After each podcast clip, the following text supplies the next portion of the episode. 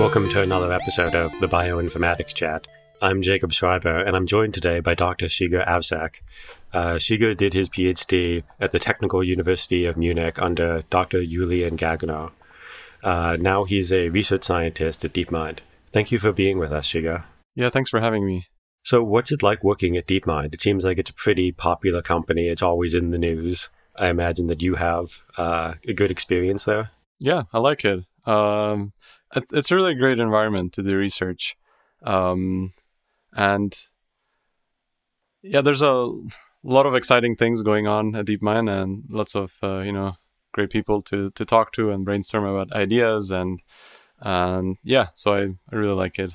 One of the things that I hear a lot is that there's kind of a uh, distinction between doing research in an academic setting, where you kind of have your freedom to pursue whatever you want, and then industry jobs, where you know if you're in academia, then industry jobs are kind of like looked down on. But then, um, more recently, it seems as though there has been a lot of kind of blurring of the line, where there are really great industry jobs that involve doing cutting edge research and that DeepMind is one of the places where this seems like a possibility. Is that something that you have found? Yeah, yeah. I mean, we, like to say at DeepMind that it's we're kind of doing the best of both worlds. Although, I mean, this is, of course, you have to take it with a grain of salt. To basically to have the freedom of academia uh, to explore really fundamental questions in science uh, and try to uh, address them and, and be really ambitious um, and on the other hand to still be focused and to have that industry focus on problems um, and be able to kind of sustain that focus across even multiple years uh, for example. So i guess that's yeah kind of to me the biggest distinction with um, academia is that you know you do less things um, but you try to do you know you try to be more focused on specific problems. But the the, the problems that you know the questions that we're after at least uh, as part of the science team at DeepMind are you know are are you know just generally uh, open questions in in science. So it's pretty similar from that perspective. I think that one of the differences is kind of the unit of focus in the sense that when you're in academia a lot of focus is put on the next publication. And so you want to know how much you need to do in order to you know finish that next publication then move on to another project. Sometimes in industry i'm, I'm going to ask you whether or not this is the case at deepmind basically the unit of focus is on some greater product where you care a lot more about you know like in the in the case of AlphaFold, like the the higher problem is trying to figure out like protein folding, and if a manuscript happens to fall out, that's great. Otherwise, you know, you're still trying to focus on this larger goal. Have you found that in your work generally that the focus is less on publications?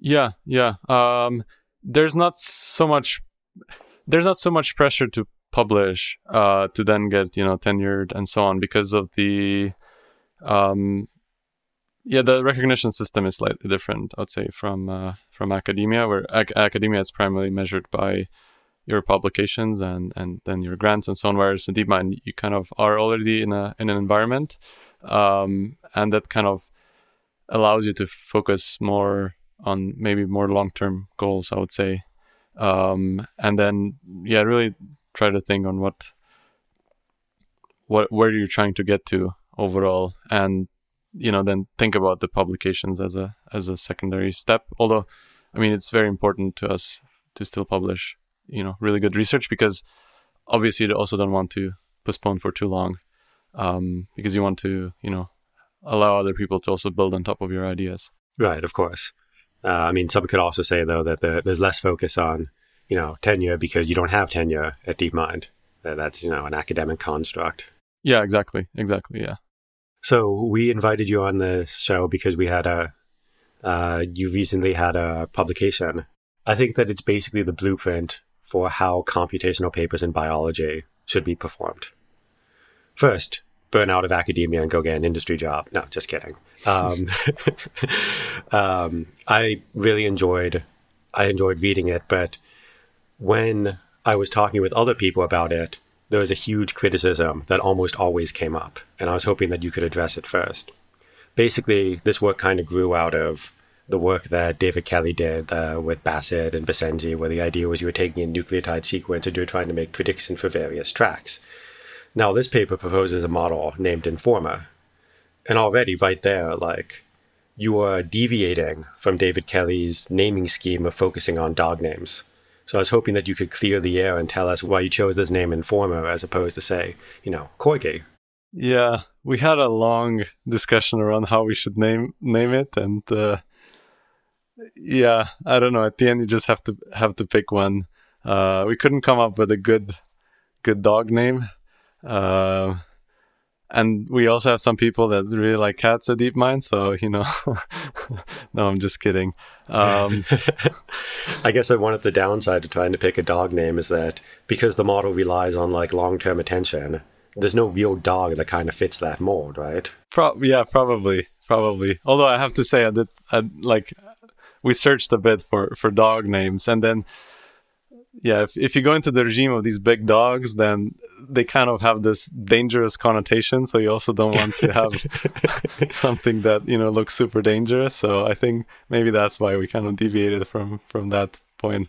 Yeah. So you um you started working on this project, this inf- this Enformer work, kind of off the heels of this paper uh, where you proposed this model named BPNet. Can you talk a little bit about your inspirations for BPNet, give a little bit of a description of what that is, and then talk about how that fed into the Enformer work. So BPNet is kind of a more a smaller and more focused version um, of a similar kinds of architecture, I would say.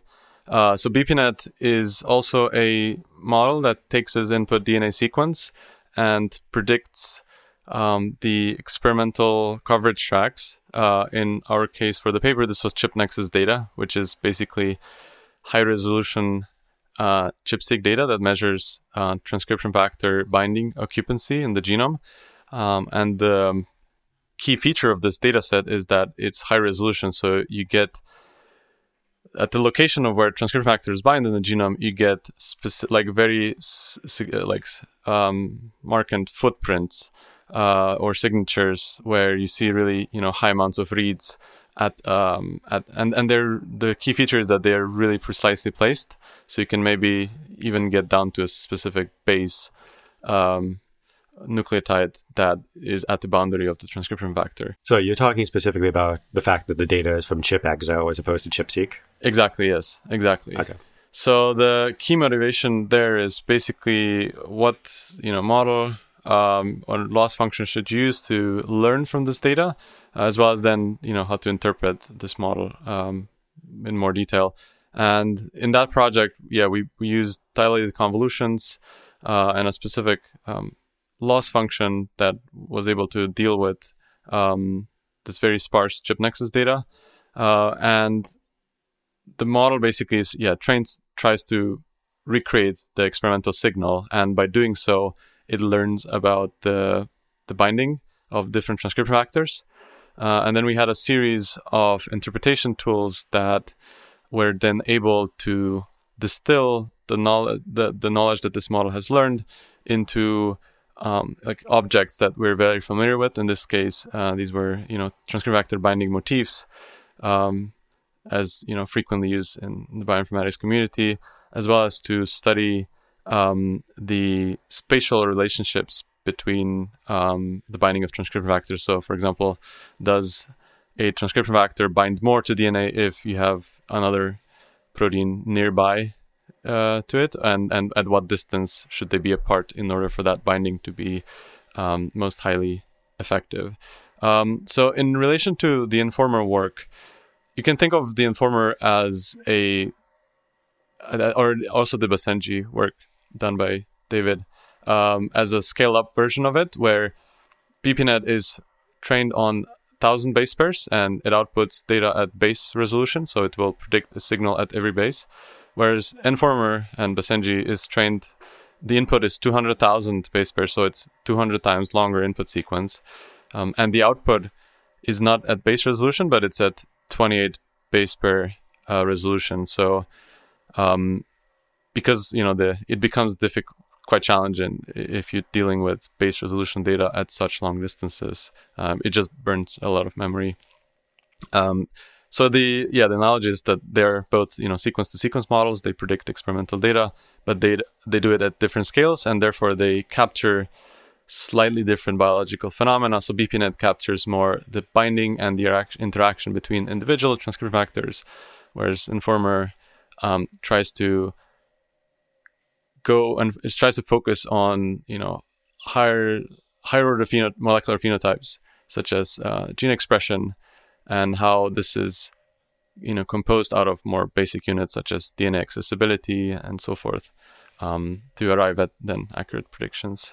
Yeah, I think that's a really good description. That the general trend that I've seen is that the the models like uh, Basenji, Enformer, etc., uh, although they do take in nucleotide sequence to try to predict some sort of uh, functional track, that they're doing it at a much coarser resolution, and so you're able to pick up these much larger things. Whereas a model like your, your previous work with BPNet focused very specifically on fine grained detail, base level details, and the insights that you can get when you look at changes at single base pair resolution. Exactly, yes, exactly. So, what inspired you to start this work on Enformer to basically take, you know, the Basenji model and say this isn't good enough, and continue the work on it? Um, it's cl- like it's clear that the so there's been several papers now on published and and we, we know a lot of we know a lot but not yet as much as we would want about enhancer biology and about what lo- at what long distances do enhancers so enhancers are you know regulatory elements uh, that typically you know attract you know um, transcriptional machinery and they enhance transcription of nearby genes um, and it's known that you know so the Basenji model had a receptive field. So this is basically whenever you're predicting um, specific position in the genome is how far left and right of that position will you see, like how, how much of the sequence will you see left and right of it in order to make your prediction. And in the case of Basenji, I think this was um, 20,000 uh, base pairs, I think left and right. So 40,000, the receptive field is 40,000 base pairs overall. And we know that you can have enhancers that act at much longer distances. You can have even things beyond a megabase. Um, so it's clear to me that you need a better way to capture these long range interactions. Um, although one easy thing you could do, you can imagine, is to basically just put more layers into Basenji uh, and you know gain a larger receptive field that way. But the problem with that is that the path between long range interactions and you know your your position of interest that you're trying to predict wouldn't be very direct and you know at some point if you're using dilated convolutions with a width of 3 your the next bin starts to reach out of the sequence and it, and it doesn't it's not as meaningful anymore um, so i i saw that kind of the need to um, reflect the biology better in, in the model architecture and transformers seem to quite a good fit because they have this ability to um, basically the connection between an element and another element in the sequence that you're trying to look at is direct, right? You don't have to um, integrate that information over many steps. Um, so they seem like a, a good fit. So to summarize, basically you saw that Basenji had a limited receptive field that was much smaller than you expected real biology to be. Exactly. Because these regulatory elements can act over very long distances. And so you said rather than having multiple layers of dilated convolutions, increasing the receptive field sequentially, like yeah. Does, you were saying, what if instead we just used an approach where you model all pairwise contacts like a transformer? Exactly. Yes. Exactly. Yeah. So I thought that that made that made a lot of sense to me. That um, kind of with these dilated convolutions that you are I, it it doesn't seem it doesn't seem super reasonable that you need all of these layers in order to do very complicated processing of the sequence in order to get the output. It seemed more like the multiple layers were necessary just to slowly increase the receptive field. Um, but if you were able to replace that whole mechanism with a you know more powerful layers that were both they were aggregating information from everywhere at every step, that you could learn more um, a more powerful representation. Yeah, exactly.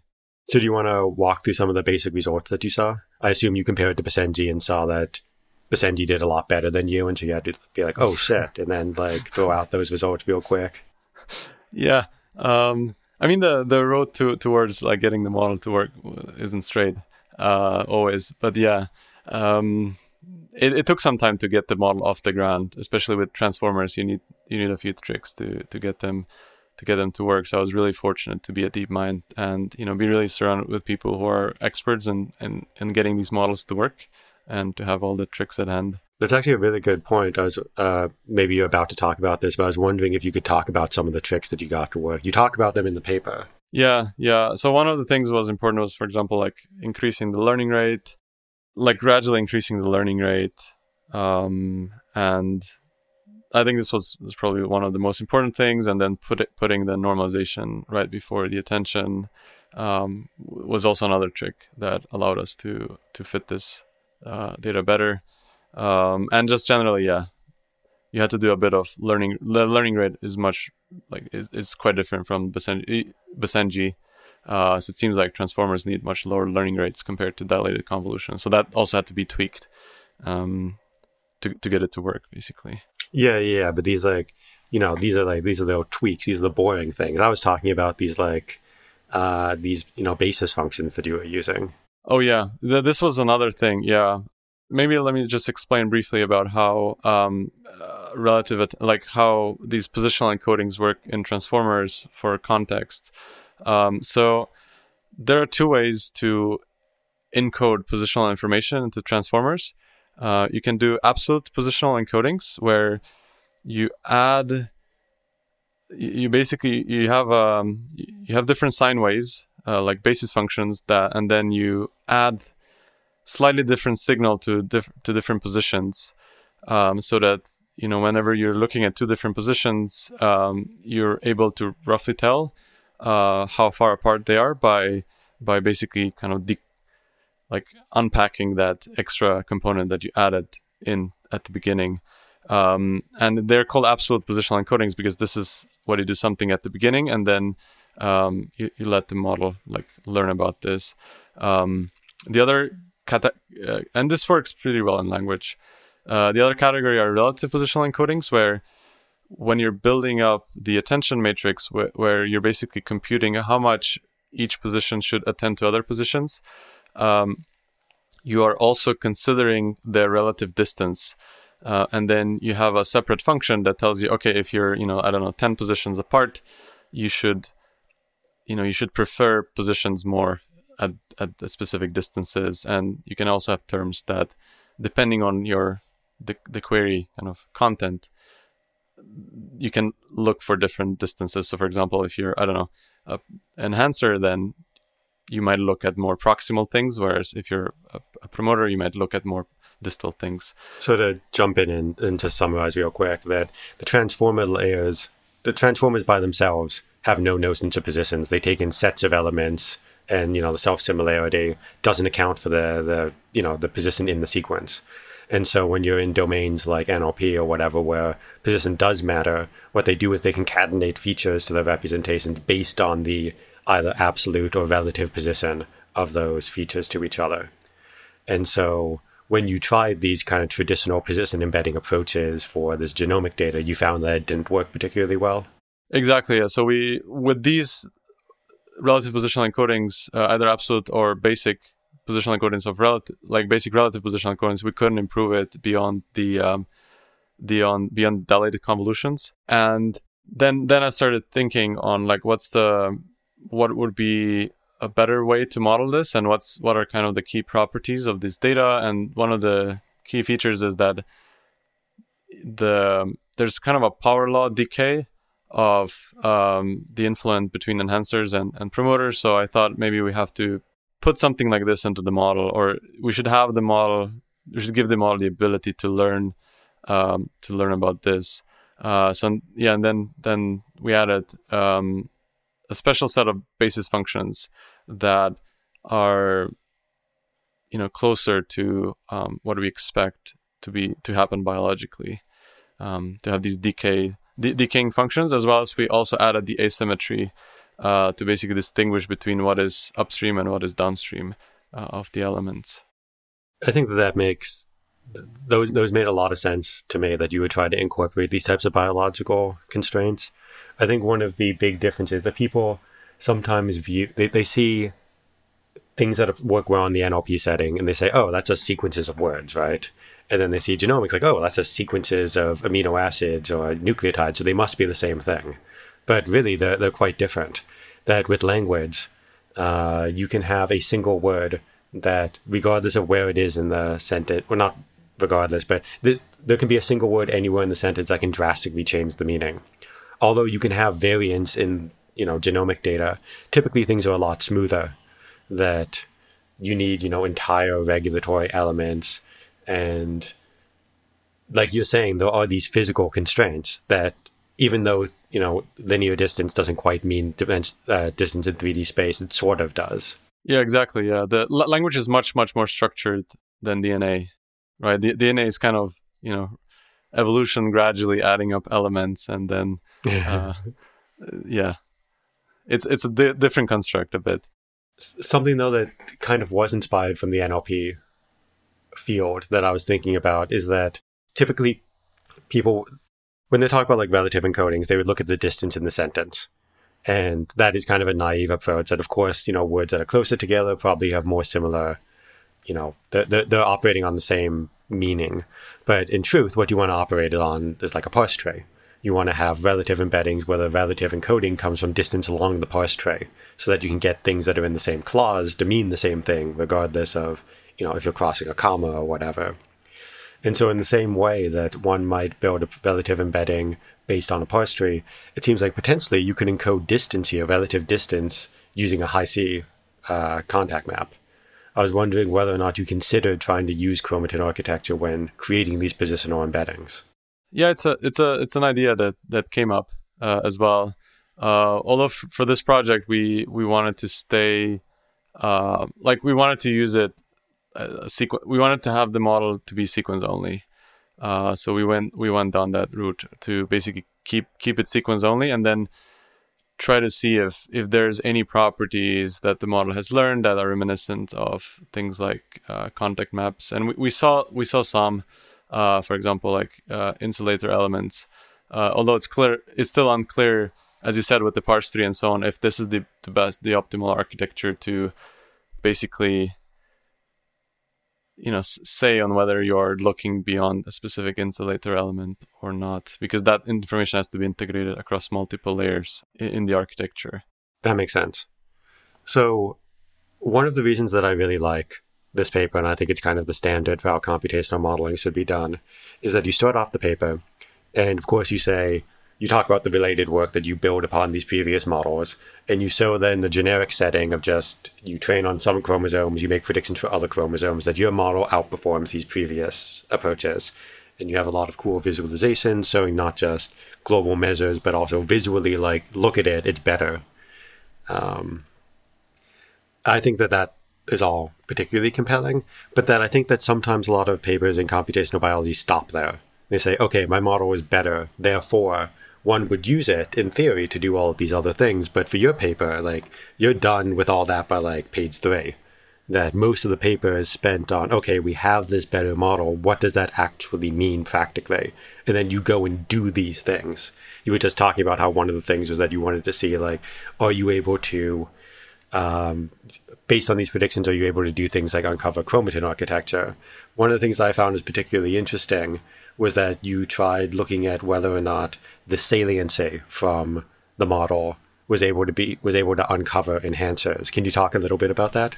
Yeah. So yeah, first off, yeah, really good observations. Uh, when building sequence model, like DNA sequence models, uh, like the classical evaluation is across chromosomes, where you train on a few chromosomes and test on a few other chromosomes. But yeah, as you said, this is not the end goal in itself because we already have the data in those chromosomes. We already measured it. So um, the fact that you can predict those accurately, you know, it's it's nice, but yeah, you have to do other things with it. Either you know, interpret the model or um, yeah, use it for for for other predictions, for example, to generalize to to mutations. Um, yeah, for in terms of um, analyzing what the model has learned and whether it has focused on on uh, enhancers. Um, and this is maybe a bit similar to BPNet, where contribution scores are really useful. Um, tool for studying, given that the model has made a specific prediction, what input features were most informative. Uh, and this is really you know big kudos to Avanti, Shrikumar, and, Ansh- Ansh- Anshul's lab and so on for kind of pioneering on these methods. Um, and there, the yeah question is, is the model looking at specific regulatory elements? And then the question becomes like, what is a good benchmark for, you know, promoter enhancer interactions? And um, yeah, surprisingly, it took us quite a bit of discussion on internally and what data we should use there. Uh, fortunately, there's been really some really good data sets on using uh, CRISPR-I, so in, inactivating chromatin using CRISPR um, to then see what's the in- impact on expression. And I think this is a like a, a very good experiment to to probe it, uh, to probe the promoter enhancer interactions. And we saw that indeed the model performed quite good on looking at enhancers. Uh, and we saw also that the good performance, you had to really look at uh, the contribution scores with respect to the um, output target that was specific to that cell type. So in this case, this was K562. Uh, so if you, if you, for example, backpropagated from an average cell type representation, then the results weren't as good because uh, the model might have been looking at uh, other positions um, that maybe the enhancers from other cell types. Uh, and so there we, we saw the performance was similar to um, another model um, called uh, ABC model, so activity by contact, where the idea is to um, multiply the activity of enhancers, typically measured by H3K27 acetylation, uh, by um, t- you multiply this with Hi-C contact frequency. Um, so yeah, it's it's two very different approaches. Uh, so we, I was really surprised to see that uh, our model did so well on on this task. Although for all practical purposes, if people want to use this, I would still recommend to use the um, a, uh, the ABC score because it's more practical. You just need to you know need, need two two two tracks, and it's much cheaper computationally. I think that that's also something that um, comes up frequently with computational approaches that after somebody's been working on something for so long, you you present all your results, and then people are like, "Oh, so you can use this in practice?" And the person's like, "No, of course not," because you know all of the you know all the flaws in it. But I do agree with you that like these data sets are really interesting because the data sets that you're evaluating against for determining enhancer activity because they um, they're measuring direct functional interactions. They're saying when we knocked out when we repressed this locus that we actually saw a decrease in gene expression. And so that's a causal relationship there. And a lot of the times, the data sets that we have in genomics, and also more broadly just in machine learning, are based on associations that you can't really determine causal. Um, it, you, you can't really determine whether or not something's causal, but these data sets collected at you know great cost uh, allow you to do that, and your model actually does quite well at a lot of uh, a lot of them when only seeing sequence it's really interesting because like that's kind of the canonical thing that people want to do with these attributions. They train the model, they make the predictions, and they say, okay, well, why did you make these predictions? And like you said, that there's been a lot of work on trying to justify that from a principled standpoint. And to be able to see a model like Enformer trained just on all these various genomic tracks, and then when asked to explain its predictions, says it's actually this enhancer right here. That's the reason. That's the kind of the end goal of computational biology. That's what that's exactly what you want. And of course, all of the uh, predictions from the Enformer model are perfect, and there's no need to use anything else to validate them or anything. So uh, we basically solved biology, I think. No, yeah, that this is we're far from this. I think I think biology is, is is is extremely complex, and you know, uh, yeah, we have a long way to go, which is also the the fun part, I would say. Yeah, yeah, no, I think that that's true. I think that um, it's kind of similar to the ImageNet moment in computer vision that beforehand people were just playing around with like, oh, can you identify a dog in this image? And it was still kind of like an open question. And then these big networks like uh, AlexNet or, you know, DanNet, if you want to try to give credit to Schmidhuber, uh, these big networks came around around, they came out around like 2012 and they started just blowing everything out of the water. And people were like, oh, is computer vision dead? But it's not, that's kind of the opposite of what happened that it's not that computer vision died, it's that it was stuck on this very basic question for a very long time. And now that they had computational models able to solve those basic things, it's opened up being able to do so much more. And I think that here, that just like Enformer and these other models are getting what seems to be state of the art performance. It is state of the art performance. Yes. But it's state of the art performance are kind of a task that people have been banging away for a really long time. And now that we're able to do it, it opens up so much more complicated questions we weren't even able to tackle before. Yeah, exactly. The yeah, th- I think these these improvements generally, I think because biology is so complex, you open up more questions. Uh, as you, you open up many new, or you offer like the ability to ask more questions, and therefore, yeah, it becomes really interesting. So one of the avenues moving forward is trying to identify variant effect, and this is something that's particularly interesting to me because it's it's really a complex topic that we, we discussed this on a few of the previous episodes of this podcast, including the ones with Dave Kelley. The the idea is basically that, you know, all of all of us humans have hundreds of thousands or millions of mutations with respect to the reference, and some of those do nothing, and some of those end up causing a lot of disease. And it would be really convenient if all of those mutations fell in you know obvious locations like oh this is in a gene body and changes the amino acid from one to another. But a lot of them kind of fall in the middle of nowhere. And so a challenge for the last decade has been trying to assign you know trying to assign meaning to these variants that kind of fall in the middle of nowhere. And you tried to you showed some of these uh, more basic you, you showed some of these results with Enformer but you also compared the result of Enformer to a recent challenge the the CAGI5 challenge can you talk to us a little bit about what that challenge is and the results you saw with Enformer?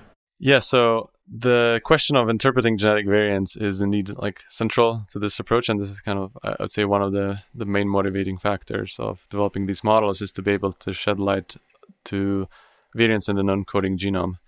Um, we evaluated our performance in the paper on two different kinds of data. Uh, so both are ge- you know genetic perturbations where um, like you can think of it as an edit is made to the DNA sequence, and then the question is uh, how much did expression change, uh, and for um, for yeah, and these two benchmarks were uh, so for you were asked specifically for for the last one for the CAGI5 dataset. So there was a um, a challenge called critical assessment of genome interpretation. Um, where they asked participants, so they performed experiments using massively parallel reporter assay, where you basically take a sequence of uh, a regulatory element, either enhancer or promoter, and you mutate and you generate many sequences from it by systematically mutating every position to to other variants, and then you measure the expression change, uh, and that way you kind of profile the landscape of that uh, enhancer. And then the question was in that challenge, can you predict the effect the, uh, on expression these mutations will, will have? And we were very surprised to find that we actually outperformed the winning team uh, of that challenge, which which also used methods based on deep learning. So, for example, they I think they integrated things like uh, DeepSEA, um, DeepSEA scores, and so on. Uh, and we saw that you can actually get really good performance by you know just taking Enformer off the shelf and using I think in our case was DNA accessibility measures. It was surprising that I think accessibility worked better than um, than CAGE, which measures expression. In that case, I pres- presuming this is because of the the because they measured enhancer elements, which I guess um, yeah anyway so this is still unclear on why exactly this was the other this was a better so just to be clear so the goal of the challenge was to assign to each potential variant the effect that it would have on gene expression. Exactly. And so what you took is the attribution from the method at explaining only the DNase track for the cell type of interest. So uh, the Enformer model is trained to predict 5313 different uh, genomic tracks uh, 600 some 600 i think 638 of them are related to CAGE which measures you know gene expression or transcriptional output. Um, and we also have some measuring dna accessibility as DNase and they are measured in different cell types. Uh, so in that challenge what we took we knew in what cell types these experiments were performed. So we made predictions um, with Enformer for the reference sequence and the alternative sequence with that base mutated, the base of interest. Uh, and then we compared predictions for DNA accessibility for the genomic track DNA accessibility genomic track in that in the cell type of interest, and we took the difference uh, between them. Um, and I think we had to filter because Enformer is obviously based on a very long sequence. So I think um, we only took the changes in DNA accessibility in the in the central in the central region because we kind of had to inject the sequence um, of, of of that plasmid in the center of the sequence and then you know make these predictions. You're saying that because the the input and the output of Enformer is so large compared to the you know the what they're looking at in the challenge that you kind of had to artificially restrict what Enformer looked at. Exactly. Yes. Exactly. I think we we I, I don't remember what, how we padded the model exactly. I think either we did ends or just random sequences or something like this. Yeah, and then for output as well because you could be uh, because the only relevant output is directly on top of the regulatory element that you're studying. So we had to gate it on that as well. But it was still yeah, it's still really surprising to see that you know the model was able to do so well, even though, as you said, it was only trained on the reference genome um, and has never seen any variation from it, basically. Yeah, I mean, I, I find the, it particularly surprising because the problem of variant effect is inherently out of distribution. That people sometimes think that in distribution or out of distribution just means whether or not the value for each feature is has been seen in the training set. Uh, they say like, oh, you know, for images that seeing entirely zeros might not have actually been seen in the transient because that would be you know pure black. But with DNA, oh, we see ACGT at every position, so all these sequences are in distribution. But the genome is complex and it's very structured, and so if you're training on the genome, it's possible that changing particular variants can make it be like be something like un- make it be like something that's been that's unseen uh, that's totally out of distribution. And so to see all these models, not just Enformer, but the other machine learning based models, be able to generalize like that is really interesting. I think the why this is possible is because DNA is still compositional in nature, right? You have, for example, transcription factor binding sites, which are I don't know, you know, ten base pairs long, let's say, and you can kind of see all maybe all um, all 10 mers. I mean, 10 mers is maybe too much, but you can explore a large sequence space for, you know, if, if you make the sequence short enough, as you said, like for, for a single base, you explore all the possible possibilities. It's easy for two mers as well. And then as, as you go at some point, you, you stop. So the question is if, if your biological phenomena is encoded in these short sequences, then, you know, it's easier to learn the deviation from it because you've you've seen the sequence space there the other question is then how does the composition like have you seen enough composition of these different elements uh, in action to be able to generalize across them? But yeah i mean ideally you'd want to you know sample many many different sequences. And this is also why so we're also training on the mouse genome which kind of acts as fresh sequences. And this was really a great idea um, that you know david and others had for training models on other species to get extra sequences and because you know the code is you know similar it's surprisingly similar between humans and mouse. I, i'm always like surprised when when you think about a mouse and a human that how much of the regulatory elements and circuitry is similar between the two. I think that people have this baseline that nothing is shared across species. And so when they see that some stuff is shared that that seems like a lot. Um, i'm not sure what a good reference actually is though. Like you have the same you know, you have the same proteins in multiple species, and it would make sense that the same proteins would interact with DNA in the same way. But kind of getting back to a previous point, that's not just like yes, of course you've probably seen most protein binding sites in the genome, and you've probably seen a ton of different variants of that. But if you just take a you know, if you take some motif that's like length nine, then that's um the what, like three to the ninth possible scramblings of that.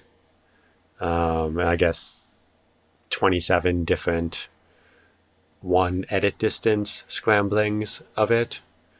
That it's unclear to me whether or not because like so biophysically what's happening is that when you edit one of the nucleotides, that one or more of the amino acids on the protein is no longer has as much binding strength.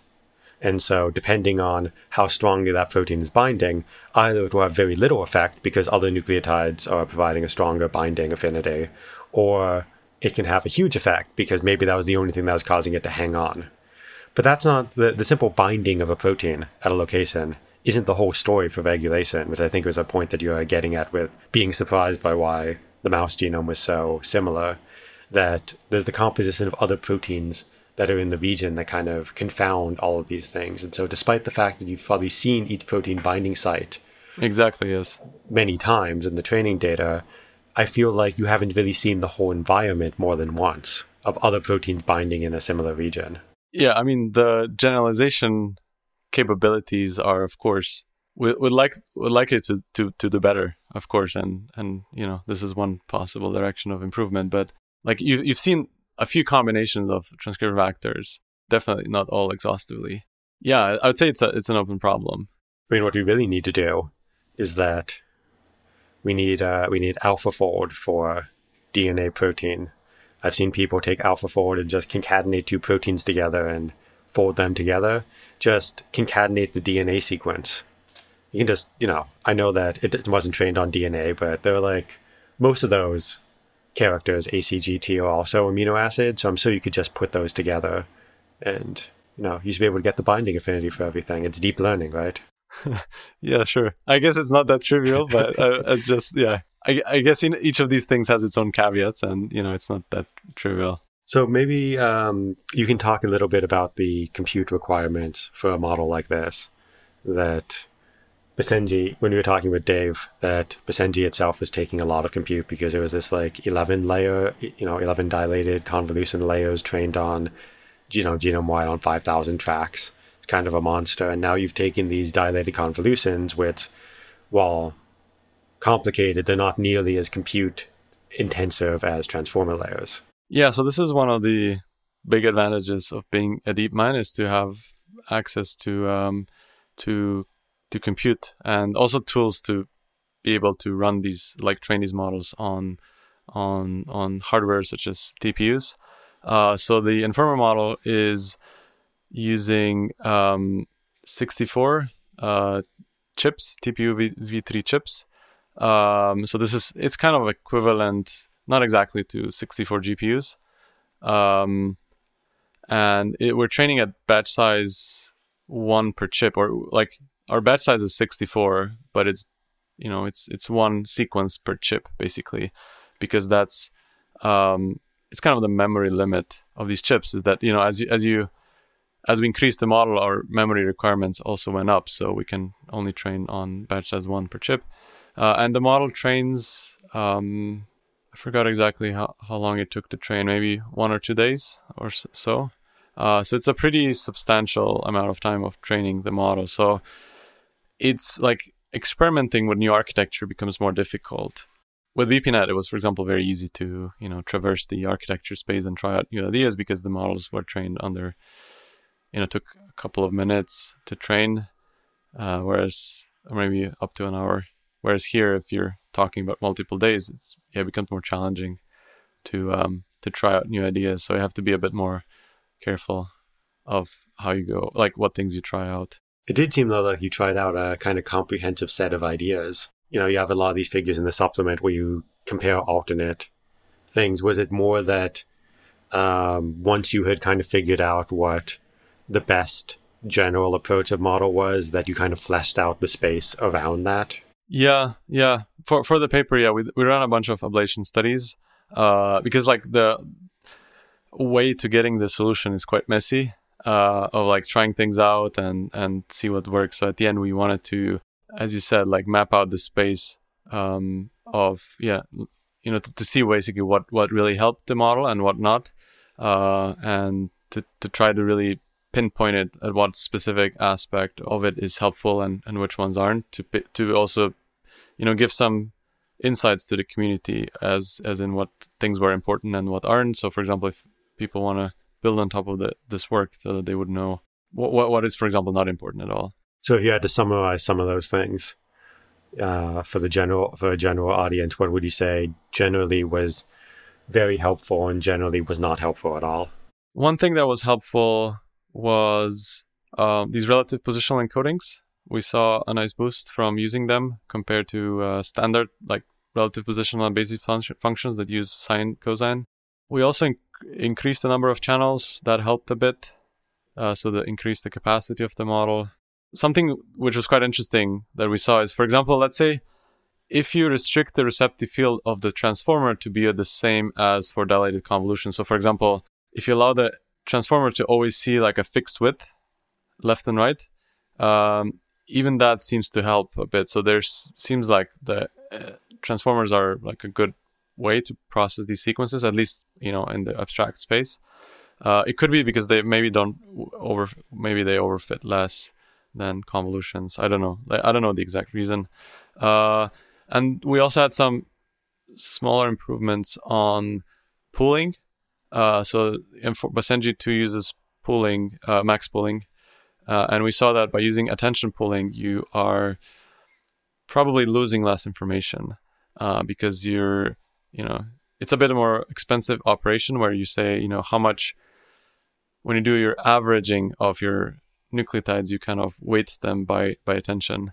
So it's and it's quite nice because it, it allows you to kind of interpolate between average pooling and max pooling uh, while being more general. So that was also one of the things we saw that helped. I don't think I had seen the idea behind attention pooling before this. Is this an idea that you and your team came up with? I mean, yes, but I later saw later saw its other incarnations of it of this in the literature, so I don't want to you know claim the idea.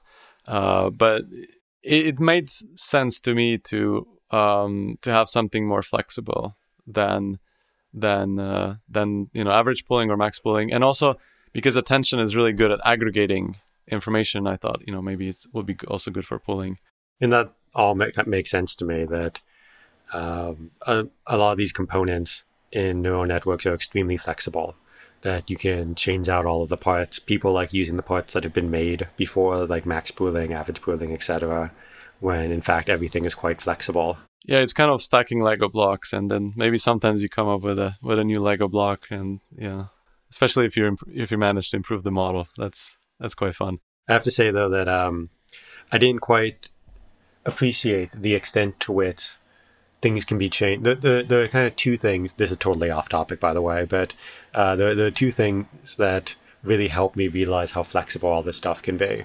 The first is this line of work from Quoc Le, about learning uh, the operations. So basically, they have this set mm, of yeah, yeah. basic operations like additions, multiplications, etc., and they run evolutionary programming to just try to learn more complicated operations and activation functions from the data by like kind of composing these together and using genetic algorithms. And they've been able to rediscover not just some of the more commonly used approaches like transformers, batch normalization, etc., but also improve upon them and so that really helped me think about how all of these operations can be broken down. All these layers can be broken down to their basic operations. And the second is actually switching to PyTorch.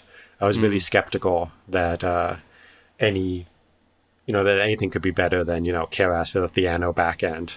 That's you know kind of the state of the art in deep learning programming for me. But then once you switch over to PyTorch, and I guess this idea of having a, like a computational graph that can be extremely flexible, you can change so much stuff you can it kind of opens your world past the idea of using just the preset layers in something like Keras or uh, the built-in TensorFlow stuff. Yeah, I absolutely yeah, I I agree for, to to both things. Yeah, I find the you know like architecture search quite mind blowing. Although it's it's difficult to run for large models, so I guess yeah, uh, you need you know big amounts of computer on this. In terms of frameworks, I think frameworks have gotten really good overall. There's one thing that people are really excited about in DeepMind is JAX, which is kind of an alternative to uh, to PyTorch. It's it's slightly yeah, it's a bit different, um, but um, it's basically like yeah, num- NumPy NumPy that runs on TPUs, and you're able to back pro- like right AutoGrad plus NumPy plus TPUs basically. Yeah, I was um, basically, you know, I have a outsider's history of TensorFlow uh, whereas you know you directly work for one of the companies there, so you probably have more accurate view of what's going on, whereas I have more hot takes. And it just seems like TensorFlow is kind of a hot mess. That there are so many different competing versions within TensorFlow of how to actually do things. And it seems like JAX is just the latest incarnation where like, well, everything we've done so far has been a nightmare. So let's make something that looks like PyTorch. do you have any thoughts on the difference between JAX and PyTorch? Yeah, uh, I think the hardware is a key difference. Like TPUs require special compilers to run on them, um, and because they are they have a more restrictive architectures than GPUs, you really need the compiler heavy lifting uh, in order to. So basically, you need you need you need the operation to be laid out ahead of time so that you can optimize them um, in order to execute them um, efficiently. Because like as soon as you start using more lower level, um, you know, compute things, then you you have to rely on your compilers to do all the heavy lifting. Um, and because of that, you really have to, when running on TPUs, you really have to compile your program and you have to know ahead of time how it's going to execute. So that's why, like, if you were to run, if you were to run like just, um, if you were to run re- eagerly on TPUs, it would be very slow, I think, and it will burn a lot of memory and, and so forth. Um, and because of that, I think yeah, you really have to um, you know JIT your functions. Like you have to do just-in-time compilations. I don't know the exact history of like yeah. Uh, I'm not able. I'm not the best person to ask about tensor programming. Uh, why, like, what are the why not just adapt PyTorch? Or, but I, th- I think it has to do a bit with uh, the compiler uh, things and, and JITting. But yeah, I think be- I would basically I would redirect that question to other other people at, at DeepMind and Google uh, because if yeah any of my answers would be you know would provide injustice. Um, having said that, I find you know both JAX and um, I, I think both all three frameworks have, have their own advantages. Um, although like if you're running a GPU, is probably PyTorch is really good um, because yeah you like if you don't have to compile things, it's super useful uh, to be able to run it eagerly. Um, whereas, yeah, TensorFlow has a has a big eco- ecosystem, which is part of it. Probably why it makes it difficult for people to. Um, um, why why the complexity rises if you start to you know support too many things, um, which is something that you know JAX tries to avoid. Is basically tries to be very minimal um, to have you know to support as as few features as possible, but as much as necessary. Good to hear that you're fully endorsing PyTorch and uh, telling people not to use anything else. No, I'm not doing that. Basically, use whatever whatever gets the job done, and yeah, uh, yeah. So whatever whatever you like and gets the job done. It's it's really cool that we have these frameworks nowadays, um, and that because like imagine you know where you had to like code up back propagation yourself or write code, write code. I don't know in Lua or no, sorry, not Lua. In in what was it in um, uh, Lisp or whatever? It was Lua. Yeah, the original torch.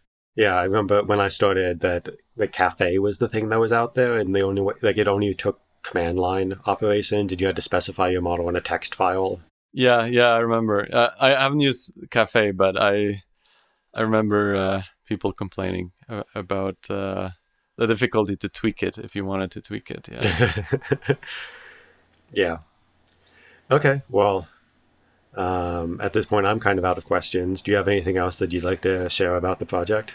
Yeah, there's there's just one more analysis I wanted to highlight, and which is something I, I liked in the paper was our analysis uh, on eQTLs, which are variants associated with um, expression. Uh, and there, one of the benchmarks was the the task of distinguishing eQTLs that um, were statistically determined to, to be fine causal because you know most eQTLs are not causal because of the co-inheritance between variants. Um, and then the idea, the question is, can the model tell you, can the model distinguish between variants that are deemed causal versus those that aren't? And we saw pretty good performance on that task and also an improvement uh, on this task. And I think this is a you know a promising direction moving forward. So the just to be clear, these are these are variants where you have a whole bunch of candidate EQTLs. Exactly. And uh, when you say the task of fine fine mapping, that it's trying to distinguish between from all these candidate EQTLs which ones are the actual causal drivers. Exactly. Yes. and there, there are Bayesian Bayesian statistical methods. Like the field of fine mapping has been has improved a lot in the in the last years, and you have Bayesian tools that basically give you a posterior inclusion probability for every variant that tells you like what's the likelihood that this variant is should be you know included in the final causal model. And we basically compiled a data set between variants that have you know high inclusion probability versus those that you know although they were originally in the eqtl set um, they had a very low inclusion probability meaning that you know they're very likely to be spurious correlations. And then the question is can the model distinguish between these two classes of variants? And it, it can it can do uh, and it's it's helpful. This was also one of the recent david's papers where um, they have distinguished um, they, they basically used the model to do the fine mapping task. Yeah i think that this idea of trying to do fine mapping is really interesting. Can you talk a little bit more though about um, you about where you get the set of candidate eQTLs from and where you get the set of actual causal drivers from because it sounds like you at least for these uh, some of these settings you know the true causal drivers otherwise you couldn't evaluate the model. Well it's all still based on you know statistical models of interpreting eqtls because like from a population study you will only you know i mean you get associations right? So basically the basic set of eqtls um, is i think the it's, it's used from GTEx data set where you know you have I don't know thousand individuals and you correlate their genotypes with expression across different tissues, um, and then you take that and you run um, statistical tools like SuSiE. Um, I forgot what the exact uh, abbreviation stands for, and and these tools take into consideration the co-inheritance pattern, so the linkage disequilibrium between variants, and the gene expression. Uh, and then th- they give you this Bayesian posterior inclusion probability that tells you like which one is is likely to be causal. Although basically there are many loci where you cannot where the method is not able to resolve it because there's just too much co-inheritance and there are some regions where you, you are able to to say based on this information. So um, you know we only took the set that was kind of confident that you know we the method was fairly confident that you know you're getting the right causal EQTLs. Although it's a, still a very challenging task to you know exactly you know. So I guess it's it's it's up to uh, down to probabilities that you know on average you're, you're going to be right, w- w- like many often, but not all will be causal that you called. Like we included posterior inclusion probabilities, which with 90% meaning that if the method worked exactly as expected, then 10% would be, you know, non-causal, whereas 90 would be causal. That makes sense. Yeah, but the, the set of variants was filtered quite heavily down from all the EQTLs because, you know, as I said, from some loci, um, you, you cannot distinguish them and you cannot find them out. So you cannot evaluate it, the model there. Yeah, I think that this task is particularly challenging because what you're saying is basically that you want to, uh, that across a bunch of individuals, you identify variants that are correlated with the thing you care about, in this case, gene expression. But there are so many other things that can cause, you know, association isn't causation. And there are so many things that can cause spurious, well, not spurious correlations, but can cause like more complicated independent structures like uh, LD disequilibrium, etc. And so I do think that the idea of using machine learning models that are training they're trained to predict something else like epigenomic state to try to identify like does this variant change epigenomic state? And if it doesn't then it's probably not changing gene expression. I think that that idea makes a lot of sense. Yeah exactly. Uh, exactly. And uh, this is kind of the fundamental way the model is classifying these two categories because if the model says it's not changing any chromatin or anything it's probably a spurious correlation Great. Well, thank you again for joining us. It's been great hearing more about the inner workings of this paper. Yeah, thanks for inviting me, Jacob. Uh, by the way, I really this is a public endorsement. I really like your work as well. I think you, you've done uh, some uh, you know really good really good stuff, uh, and look forward to to see what's next for you coming out of uh, Anshul's lab. Well, thank you. Yeah, it was a very fun chat. Thanks.